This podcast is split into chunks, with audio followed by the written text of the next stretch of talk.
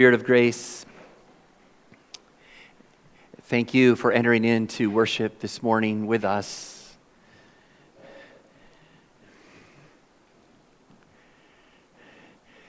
Anybody know what this is? Baton. It's a baton. That's very good, right? It's not a billy club. If anybody sleeps during the message, you better watch out. It could be used for double duty, but no, it's a baton. It's one that they use in relay races, and maybe you've seen it track teams at schools, colleges, and so forth. In the Olympics, they use this and they pass the baton. Today, we're going to talk about passing the baton, not the baton as if we're running a race uh, in, uh, in, uh, in, in the Olympics or anything else like that for athletic training or whatever but we are passing the baton of what to our children today? Faith, right? We're passing the baton of faith. And this is one of the most important duties, responsibilities that we have as parents and really as adults, as a church family, is to pass the baton of faith to our children, to our kids. Amen? Today's passage comes to us from Deuteronomy chapter 6.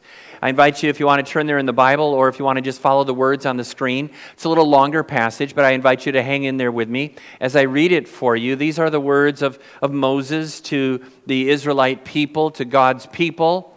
And uh, they are thinking today about the very commands of God and passing those on, passing the baton of faith on to their children. And so I invite you to listen along as I read for you Deuteronomy chapter 6, verses 1 through 25.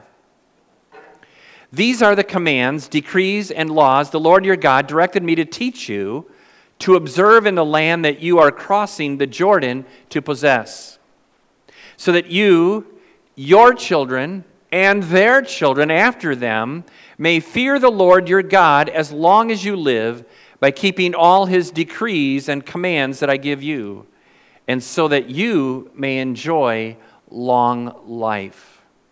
Hear, O Israel, and be careful to obey, so that it may go well with you, and that you may increase greatly in a land flowing with milk and honey, just as the Lord, the, the God of your fathers, promised you. Hear, O Israel, the Lord our God, the Lord is one. Love the Lord your God with all your heart and with all your soul and with all of your strength. These commandments that I give you today are to be upon your hearts. Impress them on your children. Say it with me. Impress them on your children. Talk about them when you sit at home and when you walk along the road and when you lie down together and when you get up. Tie them as symbols on your hands and bind them on your foreheads. Write them on the door frames of your houses and on your gates. When the Lord your God brings you into the land he swore to your fathers, to Abraham, Isaac, and Jacob, to give you, a land with large, flourishing cities you did not build, houses filled with the kinds of goods you did not provide, wells you did not dig, and vineyards and olive groves you did not plant. Then, when you eat and are satisfied, be careful to do, be careful, excuse me, that you do not forget the Lord who brought you out of Egypt, out of the land of slavery. Fear the Lord your God, serve him only, and take your oaths in his name. Do not follow other gods, small g, the gods of the peoples around you. No.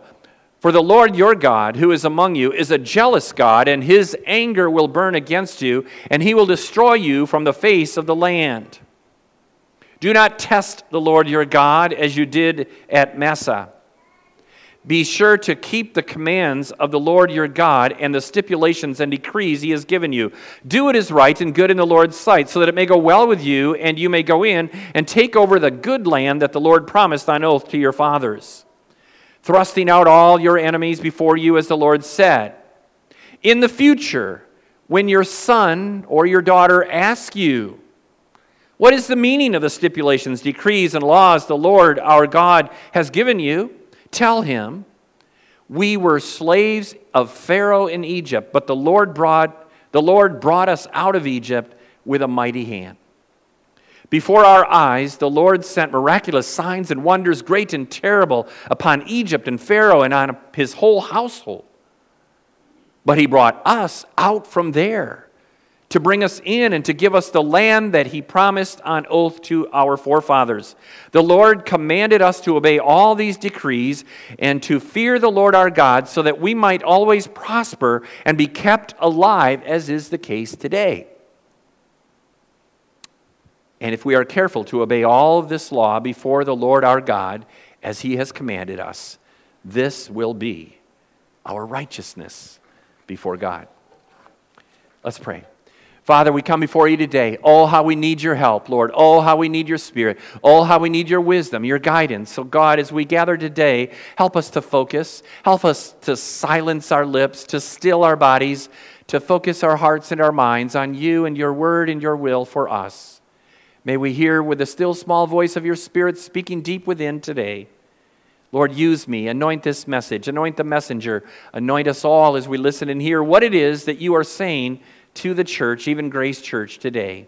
May he who has ears hear what it is that your Spirit is saying, O God, come, speak to us now, we ask and we pray it in the strong name of Jesus. And all God's people said, Amen.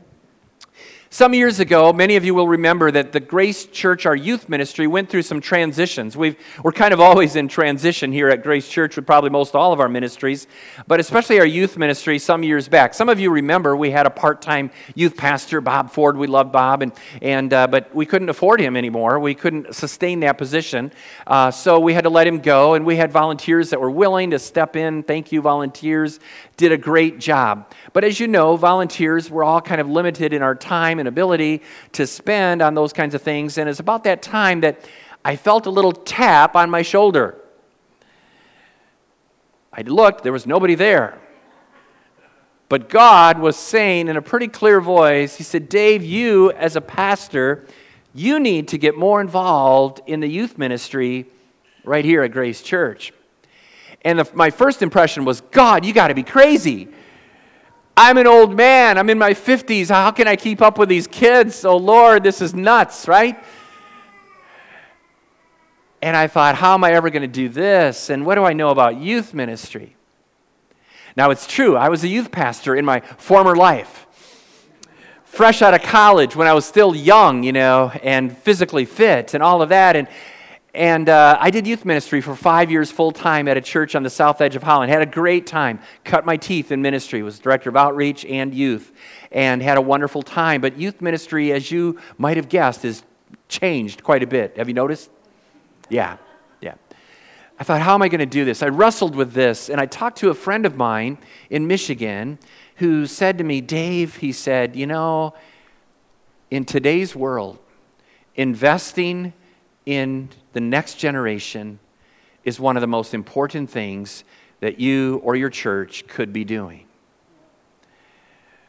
And I thought about that and I kind of prayed over that and thought about his words and I realized that, that he was right. That investing in the next generation is one of the most important things and it is one of the highest callings that we have as Christians, as believers today, even as a church, and especially as parents. And so five years later, you know, we, we kind of transitioned into the rock. And the rock is still going strong. We're not perfect. We have our ups and downs. We're not perfect people. So um, there's, you know, we have problems and things too. And, uh, but that, alongside of Fishnet, have been kind of our premier youth ministries here at Grace Church on Wednesday evenings. And we're so glad that we can do that and that we have so many children and youth participating. I am not a parent. I don't pretend to be a parent. I will likely never be a parent. But I feel for you as parents. I feel for grandparents and step parents and single moms. And really, all of you. Because together we have this task of raising kids. Today's message as we continue our Standing Tall in Stressful Times series, is geared toward parenting, toward raising kids, toward growth and maturity in Jesus Christ. It's what we've been talking about these last several weeks. But it's also for everyone. Because the fact of the matter is, we all made baptismal vows to the children and to the parents of those who came before us to have their kids baptized. Here's what the vow reads it says, We promise to support, love, and pray for you and your children. We will be a church family to them. We will surround them with God's kind love. We will tell them the good news of God's grace. We will teach them Christ's way, and we will pray for them that they may become faithful followers of Jesus Christ. Friends, this is the vow that we've all made. They say it takes a village to raise kids. In a lot of ways, that's very true. Friends, we are, Grace Church is that village for so many.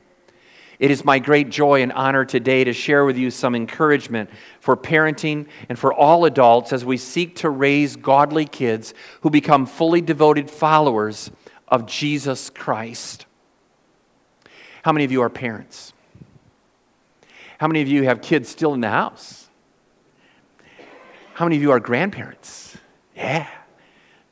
Maybe step parents. Maybe you're single moms. My heart goes out for you, and I hope that you can be encouraged today through this message. Now, I know because I'm not a parent, you probably wouldn't even listen to anything I had to say on this topic. So I borrowed some concepts from Rick Warren. Pastor Rick, in his series, and I love the title of this series, How to Raise Kids or Raising Kids Without Raising Your Blood Pressure. Sounds like a pretty good title, right? That sounds like a good plan. So I want to borrow some concepts from Pastor Rick's course and just share them and make them my own and, and uh, embellish them here this morning. The premise here is that healthy families are not an accident. They are the result of wise actions and wise decisions by wise parents. And we as adults have the responsibility of helping encourage parents and kids. So let me give you four key things. There are four really tasks of parenting and really of the church as a whole today. So you might take out your outline, grab a pen or pencil, fill it in as we go. These are for everybody. Four tasks of parents and all of us as we make those baptismal vows. Number one, prepare your kids for life. Say it with me. Prepare your kids for life. Friends, families are to be learning centers.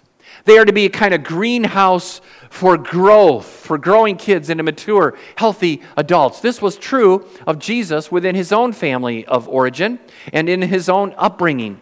In Luke chapter 2, verse 52, we read this Jesus grew in wisdom and stature and in favor with God and with men. These are four ways that we all help seek to develop our children, our youth in also. Um, Jesus grew in wisdom. That's intellectual growth, okay? We want to train our kids, teach our kids. We want our kids to, to be in school. Jesus grew in stature. That's physical growth, okay? That's uh, growing up strong, eating right, exercising perhaps, um, doing things that help uh, create a physical, a strong physical body. Number three, Jesus grew in favor with God. That's spiritual growth. He grew spiritually in his relationship with God. And fourthly, Jesus grew in favor with men or with people. And that's social growth in relationships. These are four things that we all grow in, and kids included. And the primary task of parenting is helping kids prepare for life. It is the task that you take on at the moment of conception. You make a decision to become a parent whether you realize it or not, you made a decision to take on these roles and responsibilities as parents. And there are at least three ways that we prepare our kids for life. Number one, relationships. In relationships. A key factor, as you know, in determining your happiness is the quality of your relationships. How many of you know that if your relationships are well and if they're working good, that you tend to be a happier person? you're going to have a more positive life, right? On the other hand, if you really don't know how to interact or get along with people, if you're kind of selfish, if you just don't really understand relationships, you're probably going to live a lonely and maybe even a kind of miserable life. Relationships help determine the quality of our lives, and they are primary in the relationship of parents and their kids. But relationships take time. They take effort. They take intentionality. They don't just happen. They've got to be built and invested in over time. And as parents and adults, we must model healthy relationships for our kids. That's one of the most important things in the family. I loved it growing up when I would see dad become affectionate with mom. Now, the most affection that he ever showed in a Dutch family was kissing her when he left for work in the morning. He'd pucker up his cheeks. I can still picture him doing that.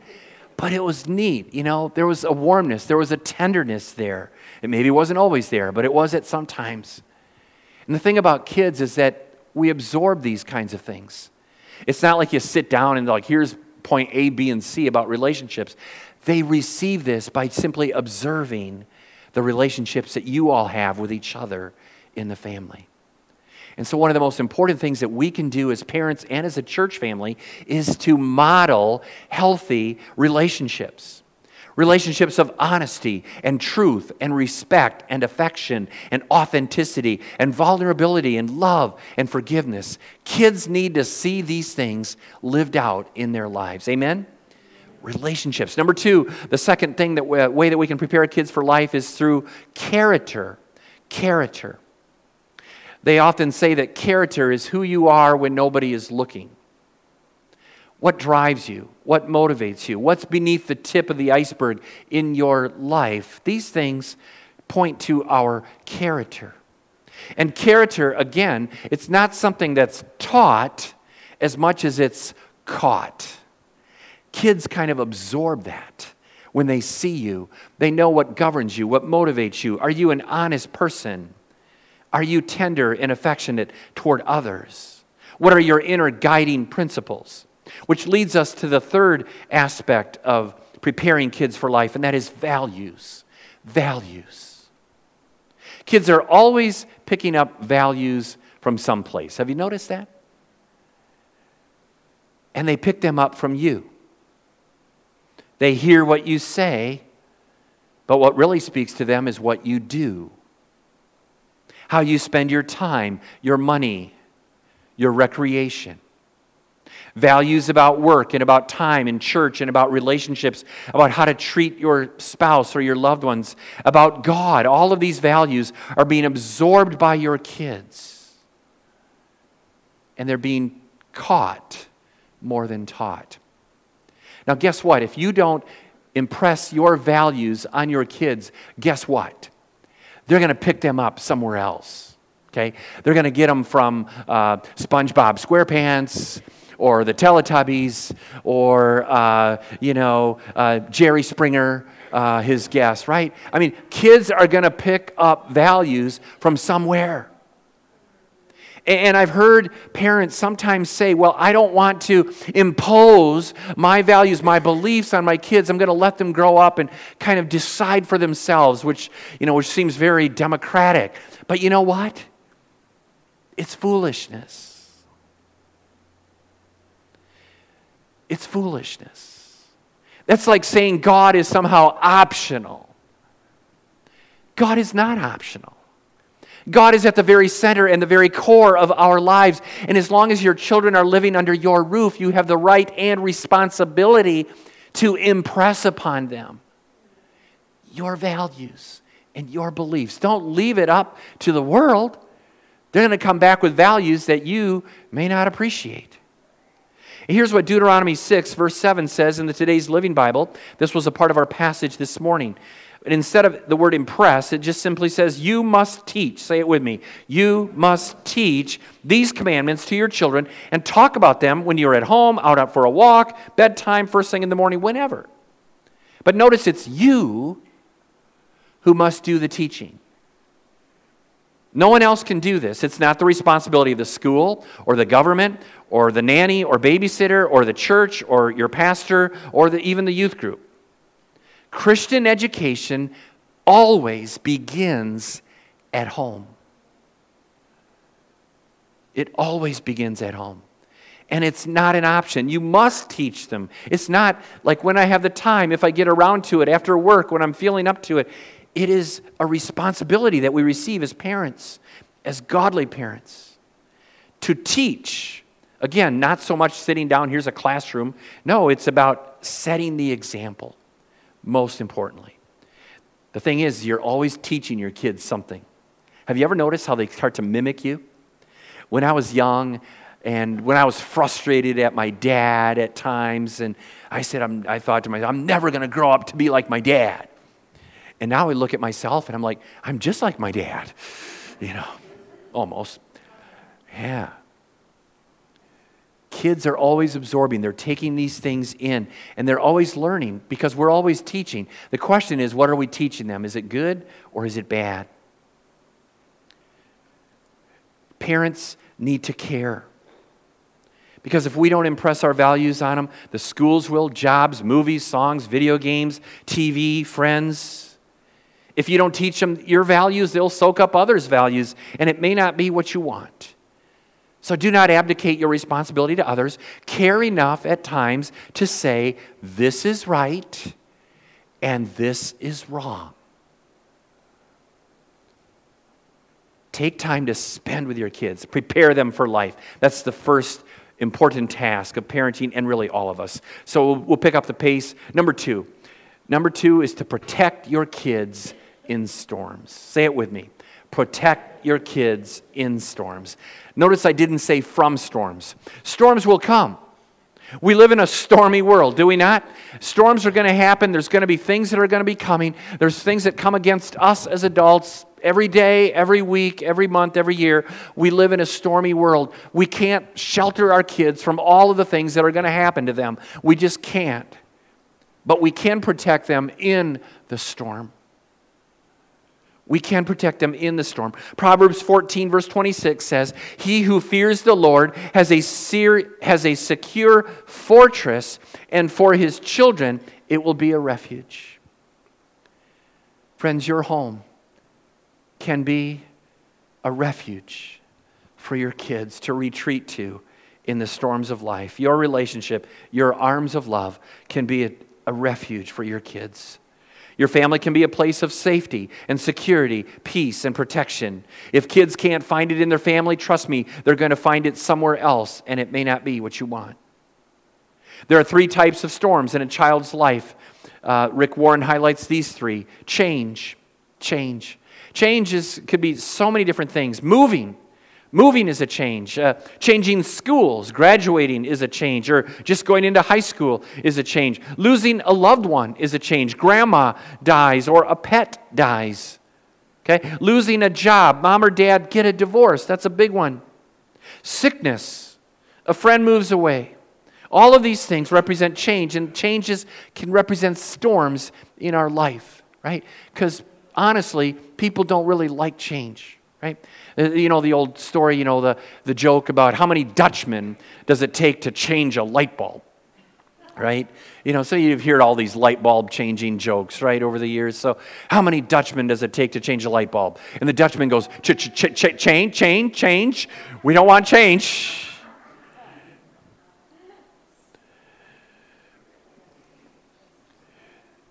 Change can be a storm. Number two, failures.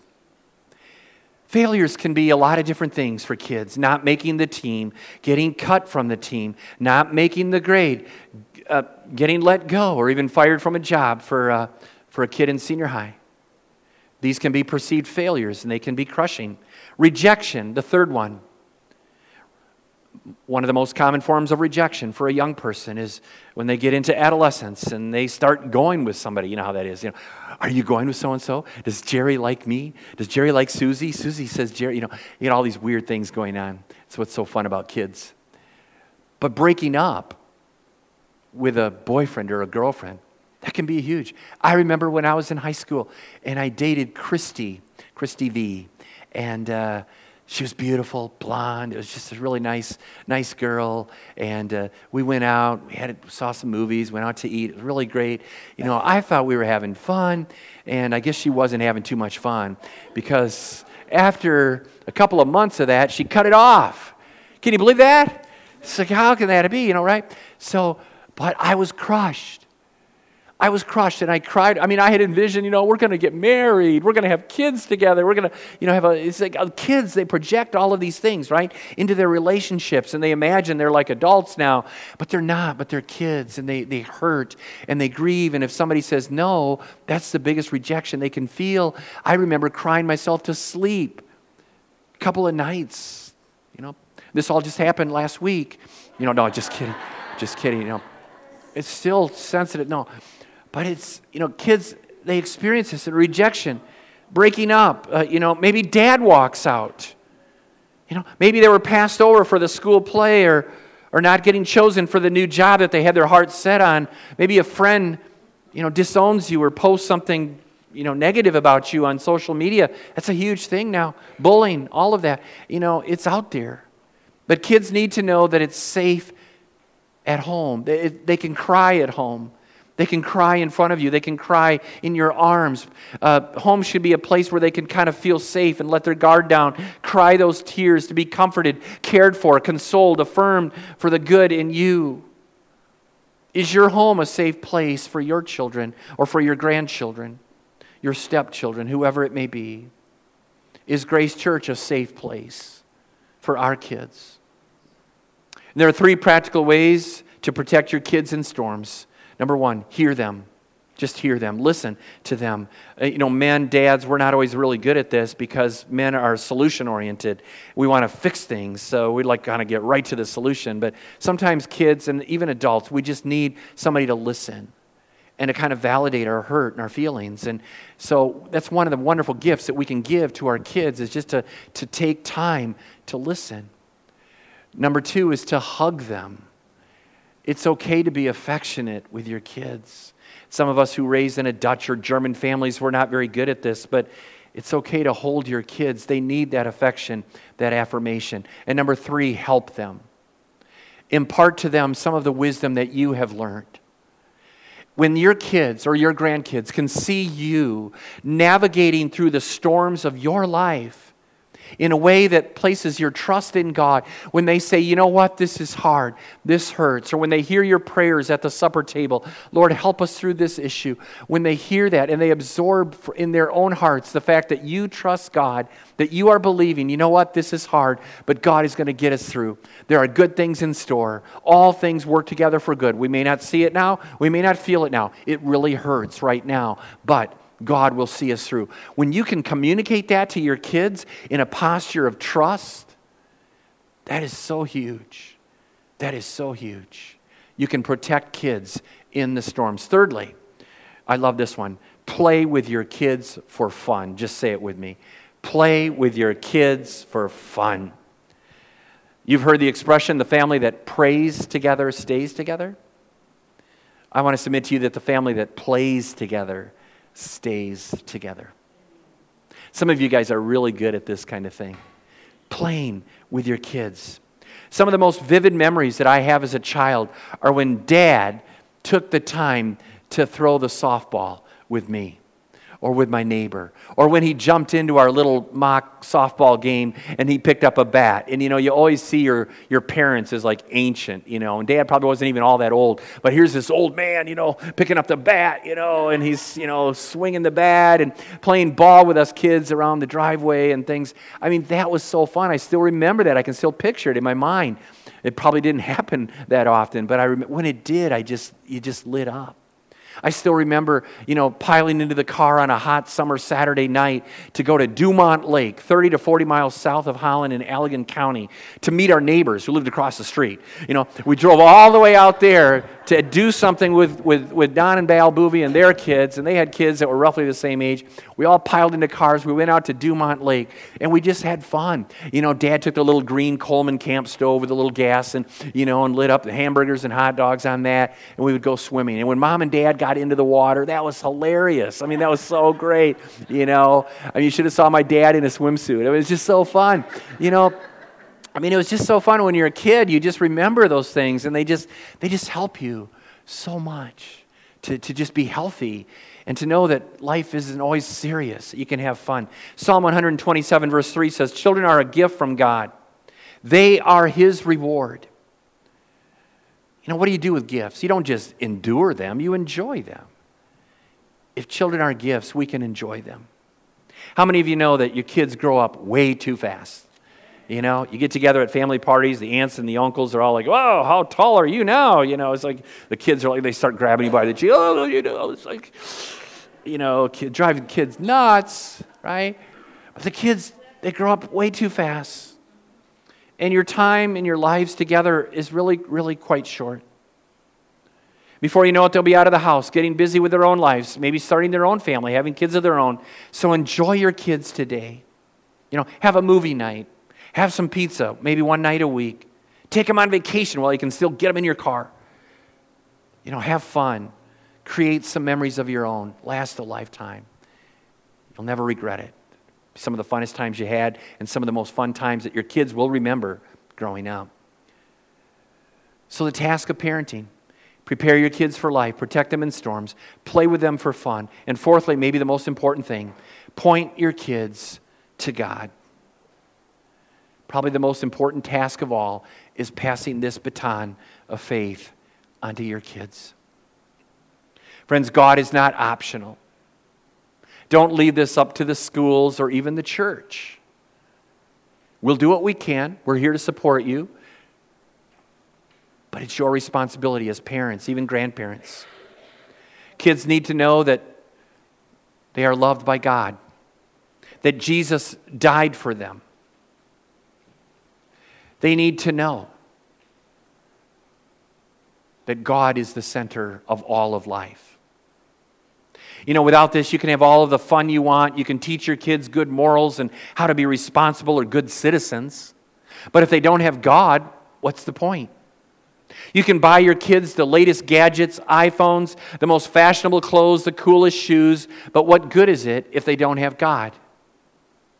You can do all kinds of things to make your kids happy while here on earth, but the real question is will they be with you in heaven? Do they know God, the Lord Jesus, as their Savior? Jesus said, What good is it for a person to gain the whole world yet forfeit his soul? You see, kids don't need things, they need relationships. And the most important one being their relationship with God. Luke 12, 15, Jesus said, One's life does not consist in the abundance of his possessions. You know, kids can work the rest of their lives. Give them a break. Take, take Wednesdays off. Join us here at church. Kids need to know that they are loved unconditionally by Jesus and by you. They don't need a bunch of stuff, they need God. And it's your responsibility as a parent to point them to Jesus, to pass this baton of faith on to them. God entrusts us with many things, doesn't He? He entrusts us with resources, He entrusts us with life. He entrusts us with maybe some money, some property perhaps, many possessions. The most important thing that God entrusts us with is children. The most precious gift that He could give. How are we doing in your trust with your kids? Ephesians 6 4 says, Fathers, do not exasperate your children. Instead, bring them up in the training and instruction of the Lord. Do you know that a recent study showed that fathers spend an average of less than one minute talking to their children per day? This is when they're in the house. Less than a minute. Dads, that's just not going to cut it. But more important than the words that you say is your example. Faith in God is more caught than taught. Kids receive faith by seeing it lived out in your life. Are you reading your Bible? Do you have a prayer life? Do you, as a family, bow your head before meals? Are you getting yourself and your kids to Sunday worship, setting that example? Do you make sure your kids are a part of Fishnet or The Rock or at least some youth group in the area? Do your kids see you trusting God in your storms and struggles? There was a time in the life of the Israelites when Joshua was their leader. And he challenged them very boldly. He kind of threw down the gauntlet and he said in Joshua 24, verse 15, Choose for yourselves this day whom you will serve. But as for me and my household, we will serve the Lord. I invite you today, parents, grandparents, step parents, single moms, single dads, adults, members of Grace Church. Let us serve the Lord. May our households be learning centers for growing kids in the direction of Jesus, not leaving it up willy nilly to the schools or anybody else. But may we accept this responsibility. And we're here to help as a church any way that we can. Let's pray. Father, come, Holy Spirit, come. Forgive us, Lord, when we sort of farm out the responsibility of raising kids to others, to the schools, or even the church. When we know that Christian education begins in the home, it's a part of the core family value. It's a part of what we want for our children. We want to see them in heaven. We want our grandchildren to be in heaven. We want them to know Jesus, even now, in the blessings and riches of his life. So, God, would you come and help us as a church to, to value and revalue the, the trust that you've given us in raising kids? Lord, maybe there are some here who don't have kids and wish they did, others who are single. But Lord, let us know that as a village, we can all raise kids right here at Grace Church. We contribute in our own little ways, whether that's on Wednesday nights or by being a prayer partner, by doing other things to set a positive example. Forgive us, Lord, when we get on the negative side and we start to grumble about our kids or their behavior. Help us to get on the solution side and to begin to pray, even daily. Thank you, Lord. In Jesus' name we pray. Amen.